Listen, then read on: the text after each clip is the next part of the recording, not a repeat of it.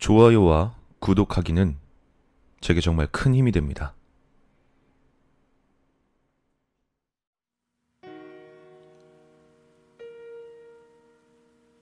인간의 모든 집단 의식은 지구의 자기장에 묶여 있다고 합니다.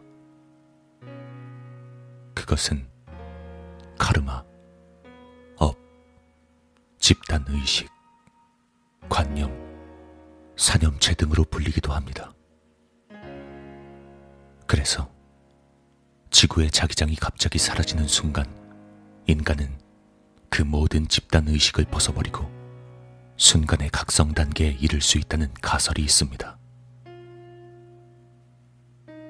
아래에서 듣게 될 내용과 같이 지구의 자기권을 벗어나 일해야 했던 우주 비행사들의 경우 실제 우주에서 어떤 각성 단계에 다다라 지구로 돌아온 뒤 완전히 삶이 다른 모습으로 바뀌었다고 합니다.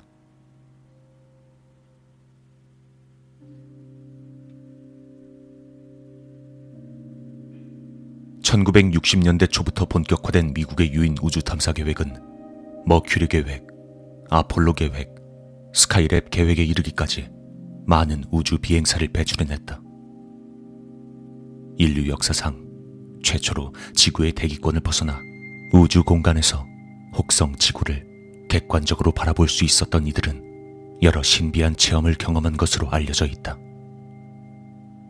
그들은 이 체험을 우주 감각이라고 표현하였다. 그들이 우주에서 지구를 바라보았을 때 느낀 것은 일종의 정신적인 충격인 동시에 신비로운 종교적 고향감이었다. 또한 지상에선 결코 체험할 수 없었던 장엄한 우주 의식의 각성이었다. 우주에서 지구로 돌아온 뒤 이들 중 다수의 인생관, 우주관이 극적인 변화를 겪었으며 전에 했던 일과는 전혀 다른 직업으로 전환하였다. 대표적으로 아폴로 15호의 탑승자였던 제임스 어윈이나 찰스 듀크 같은 사람은 종교 활동에 투신하여 전도사가 되었고 또 어떤 사람은 화가 나 시인이 되었다. 또 어떤 사람은 공해와 지구 오염을 반대하는 환경운동가로 뛰어다녔으며 아폴로 14호에 탑승했던 에드가 미첼 같은 사람은 초능력 연구소를 세워 초상 연구에 몰두하기도 하였다. 그리고 우주 비행사들의 대부분이 본래 기독교도였음에도 불구하고 우주에 다녀온 이후엔 특정 종교나 종파에 얽매이지 않는 사람으로 변하였다. 더구나 이들의 종교관도 달라졌다. 각 종교는 본질적으로 같은 것인데 그 표현 형태나 신을 부르는 명칭이 다를 뿐이라는 보다 깊고 대범한 의식으로 바뀌었다. 또 이들 중 여러 사람은 깊은 종교적, 정신적 각지 단계에 들어갔다. 제럴드 카하나, 에드 깁슨, 에드가 미첼, 러셀 스레이가트 같은 사람이 이 범주의 대표적인 인물들이다. 이들이 인터뷰에서 전한 말 가운데 귀담아 들을 만한 가치 있는 말들을 줄여보았다. 누구보다 먼저 우주를 체험해본 이들의 말은 인류의 의식이 진보해 나가야 할 방향을 제시해주고 있다. 특히 마지막 에드가 미첼의 말은 마치 심오한 우주 철학에 대한 강론을 듣는 것 같으며 깊은 인상을 남긴다. 지금부터 나올 내용은 일본의 저널리스트 다치바나 다카시의 저서 우주로부터의 귀환에서 인용하였다. 돈 아이즐리 아폴로 7호 탑승자 우주에서 지구를 바라보고 있으면 지금 실제로 저 어딘가에서 인간과 인간이 영토나 어떤 이념으로 서로 피를 흘리며 싸우고 있다는 것이 정말이지 믿어지지 않을 정도로 바보스런 짓이라는 생각이 들어요. 웃고 싶을 만큼 바보스런 짓이죠. 여기 우주에선 하찮은 건 보이지 않고 본질이 보입니다. 표면적인 사소한 차이점은 모두 날아가 버리고 모든 게 다르게 보입니다. 종족이나 국가를 초월해서 호모 사피엔스라는 한 종으로만 보일 뿐입니다. 아무튼 우주 비행 이래 이국인이나 이인종이라는 것에 대한 느낌은 완전히 바뀌었습니다. 유진 선안, 재민이 9호, 아폴로 10호, 17호 탑승자. 우주에서 얻은 가장 큰 내면의 소득은 신의 존재에 대한 인식입니다. 난 우주에서 신이 거기에 계시다는 것을 직감적으로 느낄 수 있었어요. 신의 이름은 종교에 따라 다릅니다. 그리스도교, 이슬람교, 불교, 모두가 다른 이름을 신에게 부여하고 있어요. 그러나 그 이름이 어떻든 간에 신이 존재한다는 것입니다. 종교는 모두 인간이 만들었어요. 그렇기 때문에 신의 이름이 다르게 붙여진 겁니다. 이름은 다르겠지만 대상은 결국 같은 것입니다. 우주에서 지구를 볼 때 그 과도한 아름다움에 감동하지 않을 수 없을 겁니다. 이렇게 아름다운 지구가 우연의 산물로 생겨날 리가 없습니다. 우주에서 지구를 봤을 때 그건 흔들림이 없는 확신이 되었죠. 우주 유영을 하기 위해 우주선 밖으로 나왔을 때 비로소 제 앞에 전 우주가 있다는 것이 실감이 됩니다. 우주란 무한한 공간의 한가운데 자기란 존재가 거기 내던져져 있는 느낌이죠. 달 위까지 가서 지구를 볼 때 이 우주의 무한한 크기를 실감할 수 있습니다. 우린 며칠이나 걸려서 초고속 로켓을 타고 가까스로 달까지 왔습니다. 그러나 그만큼 시간을 들여서 지구에서 벗어나 봐도 이 암흑의 우주에 빛나는 별의 어느 것 하나에 한 걸음도 다가간 것이 아니었습니다. 멀어진 지구의 크기만 변했을 뿐이지 달라진 건 아무것도 없었습니다. 무한한 우주 속에선 인류 역사상 가장 긴 여행으로도 이동한 거리가 그저 무에 가까운 것이었죠. 그리고 그때 무한한 우주를 눈앞에 마주하고 있었다곤 해도 그것은 우리가 볼 수 있는 한계를 넘어 무한하게 펼쳐져 있는 우주의 극히 일부분. 정말 하찮은 일부분에 지나지 않았습니다.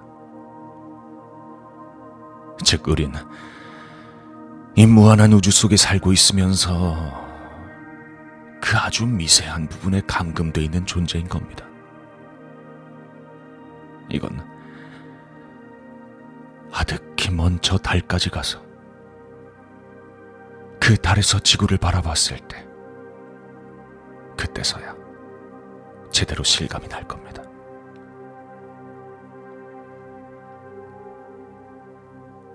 에드 깁슨 스카이랩 4호 탑승자 어, 지구에서 우주를 보는 것과 우주 공간에 나가서 우주를 보는 건 정말 완전히 다른 경험입니다. 인간은 스스로 우주를 알고 있다고 생각하고 있지만 실제로는 교과서에 나오는 태양계 구조의 도해를 머릿속에 떠올리며 관념적으로 이해하고 있는 것에 지나지 않죠. 우린 지구 위에 있기 때문에 오히려 지구를 보지 못합니다. 그러나 우주에 나가면 바로 눈앞에 지구란 전체가 있고 태양이란 전체가 있습니다. 눈앞에 태양계의 도해가 아닌 현실이 있는 거라고요. 태양계뿐만이 아니라 우주 전체가 관념이 아닌 생생한 현실 체험으로 이해됩니다. 누구든 우주 공간에 나가면 그 현실에 압도될 겁니다. 그 경관의 장엄함은 그 어떤 언어로도 표현할 수 없을 겁니다. 우주에서의 체험은 정말 완전히 종교적이었어요. 우주는 정말 아름답고 훌륭하게 조화되어 있습니다. 우연히 이런 우주가 만들어졌을 리가 없다고 생각합니다. 우주선의 창으로 밖을 내다보고 있으면 지구가 바로 눈앞에서 무시무시한 속도로 회전하는 게 보입니다. 90분 만에 한 바퀴를 도는 게요. 지금 방금 그리스도가 태어난 곳을 지났구나 하고 생각하면 바로 석가모니가 태어난 곳을 지나고 있는 거예요. 그 나라의 수와 비슷한 만큼의 종교와 교파가 있습니다. 그러나 그 어떤 종교이건 간에 우주에서 보면 지역적인 종교일 뿐이에요. 우주에서 지구를 보면 인위적인 국경선이라는 걸 본래야 볼 수가 없고 이 아래에서 많은 국가가 분리되어 대립투쟁하고 있다는 사실이 엄청 우스꽝스럽게 보입니다. 마찬가지로 여러 종교 집단 간의 대립도 어리석게 보이기 시작했습니다. 인간의 오감으론 포착되지 않는 세계가 존재하고 있어요. 인간은 오두막 속에 갇힌 채로 밖에 설치한 몇 대의 카메라로 바깥 세계를 보고 있는 것과 같습니다. 그걸로 외계의 모든 걸 안다고 하는 건 오만일 뿐이겠죠. 제럴드 카 스카이랩 4호 선장 인간은 지구에다 거대한 건조물들을 잔뜩 쥐어놓고 사람들은 또 그것들에 경탄하며 여기저기 구경을 다니거나 관광하곤 합니다. 그러나 그것들 어느 것이나 자연이 만든 것에 비하면 보잘것없는 것입니다. 실제로 우주에서 보면 인간이 만든 것은 거의 보이지 않을 만큼 조그마합니다. 보이는 것은 바다, 강, 산, 숲, 사막 등 대자연뿐이죠. 이 자연 내에서 인간의 보잘것없음을 보고 있자면 인간이란 것이 우주에서 그렇게 대단한 존재가 아니라는 것이 이해가 되죠. 그뿐만이 아니라 지구에서 눈을 돌려 우주 전체의 광활함에 주목하면 이번엔 우주 속에 있는 지구의 존재 역시 인간의 생각만큼 대단한 것이 아니라는 것을 알게 될 겁니다. 대기권 밖에서 우주를 보면 지상에서 우주를 보는 것에 대여섯 배나 많은 별들이 보입니다. 이 하늘 모두가 은하처럼 보이고 은하는 별들로 이루어진 고형물들처럼 보입니다. 지구는 이 우주에 충만해 있는 무수한 천체의 하나에 지나지 않은 것입니다.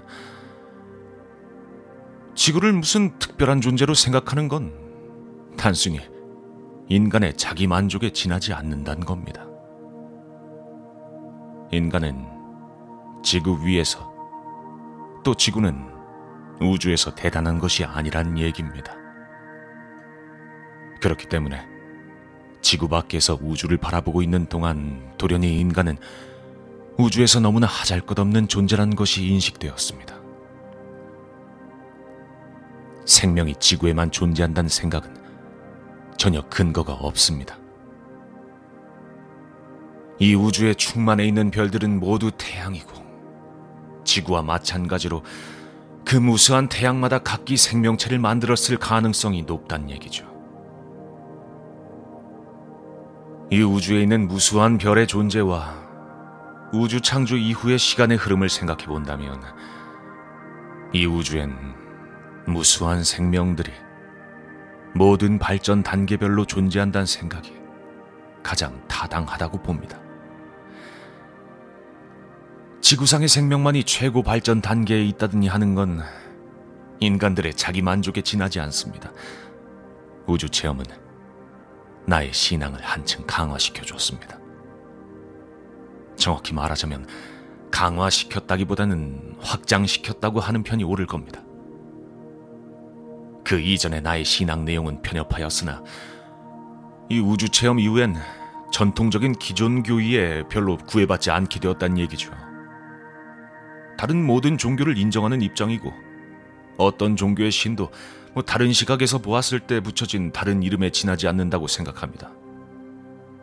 내가 말하는 신은 하늘에서 지상을 굽어보고 있는 수염난 할아버지 같은 따위의 인격신이 아니고 만물의 질서와 조화의 배후에 존재하는 일종의 근원 또는 패턴을 의미합니다. 다시 말해서 모든 신의 명칭은 이런 근원이나 패턴의 격을 상정하여 붙여진 그저 명사에 지나지 않는다는 얘기죠. 월터 시라 머큐리 8호 아폴로 7호 탑승자 우주에서 보면 국경 같은 건 아무데도 없습니다. 국경이란 건 인간이 정치적 이데올로기 때문에 제멋대로 만든 거지 원래는 없던 것입니다. 우주에서 자연 그대로의 지구를 보고 있으면 국경이란 것이 얼마나 부자연스럽고 인위적인 것인가를 알 수 있습니다. 지구인들이 저 아름다운 지구에서 민족 상호 간에 서로 대립하고 싸우고 있다는 사실이 말할 수 없이 서글프고 멍청하게 느껴졌습니다.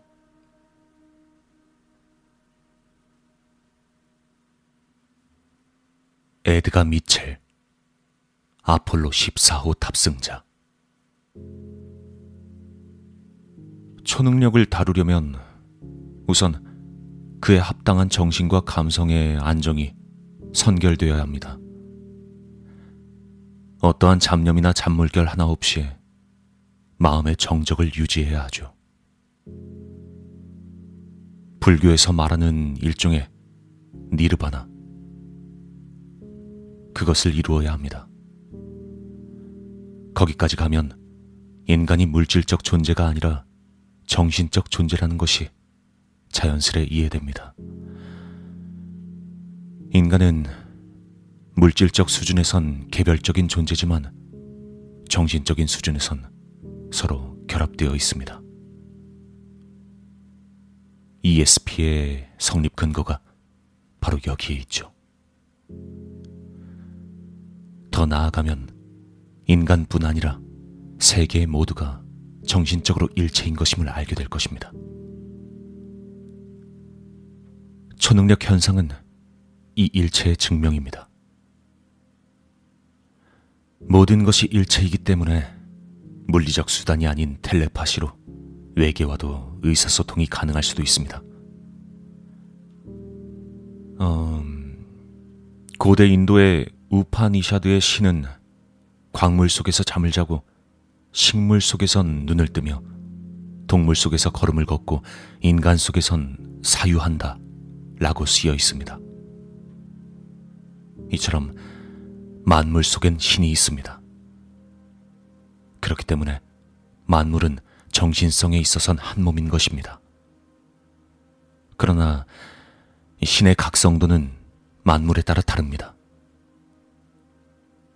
난 원래 열렬한 기독교인으로 남부 침례교의 근본주의자였습니다. 알다시피 우리 근본주의자들의 교리는 성서에 씌어 있는 것은 모두 옳다는 입장입니다. 하지만 난 한편으론 과학자였고 기술자였죠. 때문에 내 인생은 40년 동안 과학적 진리와 종교적 진리의 대립을 어떻게 해소시킬 수 있을까 하고 계속 고뇌하는 인생이었습니다. 그런 이유로 철학과 신학을 어지간히도 공부했으나 소용이 없었죠. 난 이 두 가지 진리의 상극을 아는 채로 우주로 갔습니다. 그런데 우주에서 난 그야말로 한순간에 그 오랫동안 고뇌해왔던 문제의 해답을 얻었습니다. 바로 우주에서 지구를 봤을 때였습니다. 정확하게 말하자면 달 탐험을 마치고 지구를 향한 궤도에 오른 지 얼마 안 돼서였습니다. 아스라이 멀리 있는 지구를 봤습니다. 허공엔 무수한 별이 암흑 속에서 빛나고 그 가운데 우리의 지구가 떠 있었습니다. 지구는 무한한 우주 속에서 하나의 반점 정도로밖엔 보이지 않았습니다. 그러나 그것은 지나치게 아름다운 반점이었습니다. 그것을 보면서 언제나 내 머릿속에 있었던 몇 가지 의문이 떠올랐습니다. 난 왜 여기 존재하고 있는 것인가? 인간은 단순히 지적 동물에 지나지 않는 것일까? 우주는 물질의 집합에 불과한 것일까? 우주나 인간은 창조된 것일까? 아니면 우연의 소산인가?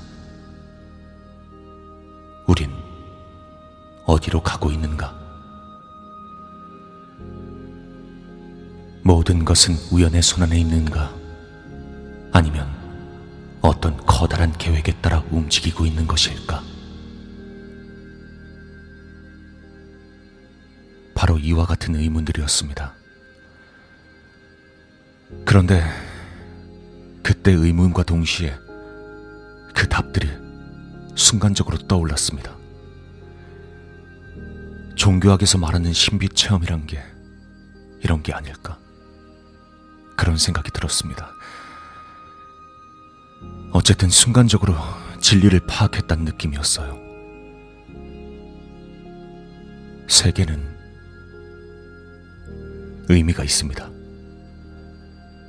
나도 우주도 우연의 산물일 수는 없는 겁니다. 이 모든 존재가 제각기 그 역할을 짊어지고 있는 어떤 신적인 계획이 있습니다. 그리고 그 계획은 생명의 진화입니다. 생명은 목적을 가지고 진화해 가고 있습니다. 개별적인 생명은 전체의 부분입니다. 개별적인 생명이 부분을 이루고 있는 전체가 있어요. 모든 사물은 한 몸입니다. 한 몸인 전체는 완벽하게 질서 정연하고 조화로우며 사랑으로 가득 차 있습니다. 이 전체 속에서 난 신과 한 몸입니다. 난 그리고 우린 신의 계획에 참여하고 있었던 겁니다. 이 우주는 창조적 진화 과정이 있습니다. 그런 의미에서 인간의 한순간 한순간 의식의 움직임 또한 우주를 창조해가는 것이라 하겠습니다. 이 한순간 한순간이 새로운 창조로서 진화는 창조의 계속입니다. 신의 사유가 그 과정을 다루고 인간의 의식은 그 신의 사유의 일부로 존재하는 것입니다. 난 이런 사실을 한순간에 깨달으면서 비할 데 없는 환희와 행복감에 넘쳤습니다. 순간이었죠. 진리를 순간적으로 깨침과 동시에 환희가 엄습해 왔습니다. 그것은 정말 지복의 순간이었습니다. 난 신과의 일체감을 여실히 맛보았습니다. 지구로 돌아온 이후 난 이전과 달리 모든 종교와 모든 사상을 편견 없이 접할 수 있었습니다. 내가 우주에서 느낀 저 신과의 일체감은 특정 종교나 종파의 신에 얽매이는 것이 아니었습니다. 종교의 부분적인 진리라는 건 교단 형성 과정에서 빚어졌으며 진리의 길 밖으로 이미 벗어나 있었으니까요. 각 종교의 교주가 될 수 있었던 인물들, 가령 예수나 석가, 마호메트 또는 노자나 조로아스터 등은 모두 인간의 자의식의 속박에서 벗어나 이 세계의 정신적인 일체성을 깨달은 사람들입니다. 때문에 그들은 모두 초능력자들이었으며 기적을 일으킬 수 있었던 거죠. 하지만 그 가르침을 받아 추종한 사람들은 자의식의 속박에서 완전히 벗어나지 못했기 때문에 깊은 진리를 깨닫지 못했습니다. 그래서 그 지도자가 세상을 뜨면 신자들의 집단은 정신적인 진리에서 인간적인 자의식으로 끌려오고 맙니다. 그리고 교단이 조직되면 교단 전체는 더더욱 원초의 진리에서 멀어지게 되는 거죠. 교단화된 기성 종교는 어느 걸 봐도 이젠 참된 진리의 실제성에서 멀어져 있습니다. 신이란 건 우주 영혼 혹은 우주 정신이라고 해도 좋고 우주 지성으로 표현해도 무방하다고 봅니다. 그건 하나의 거대한 사유입니다. 그 사유에 의해서 진행되는 과정이 이 우주계인 것입니다. 인간의 의식은 그 사유에서 분사된 스펙트럼에 지나지 않습니다.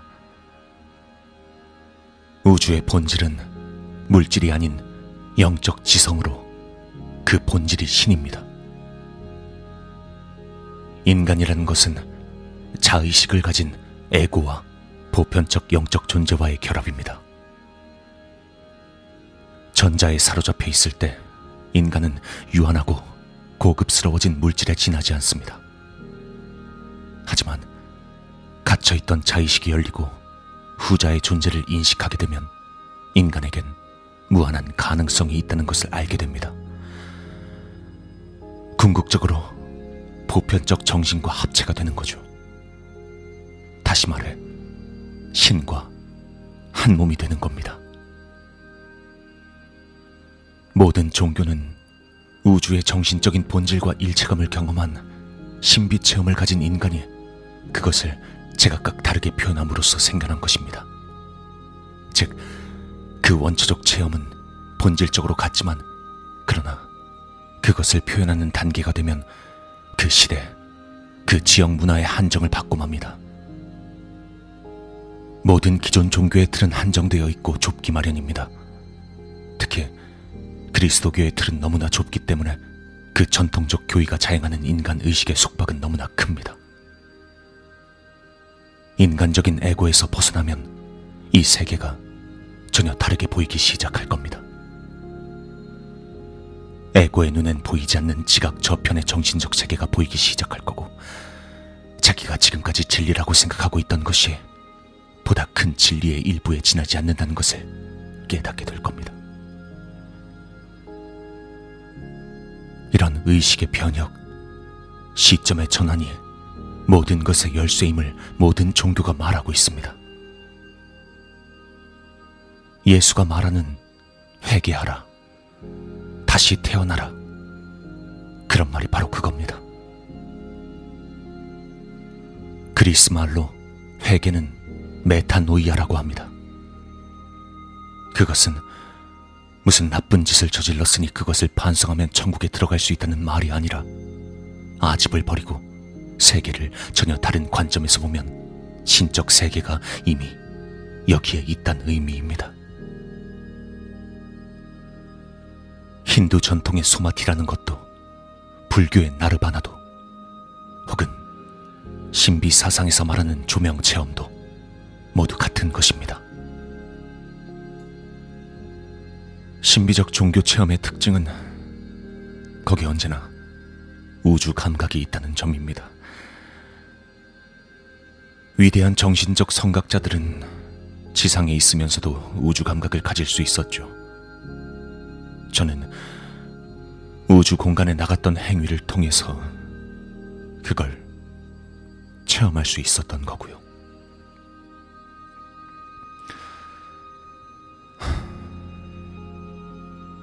우주에선 보통 사람도 우주 감각을 가질 수 있습니다.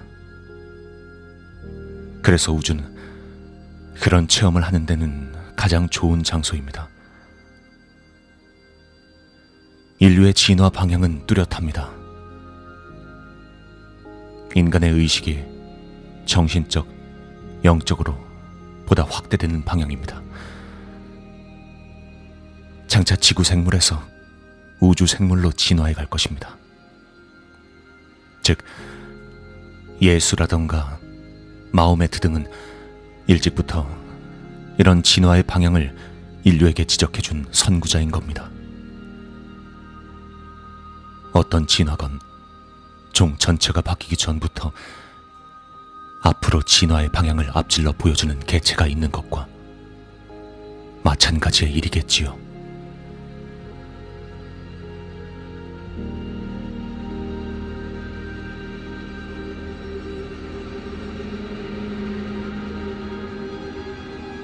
嗯。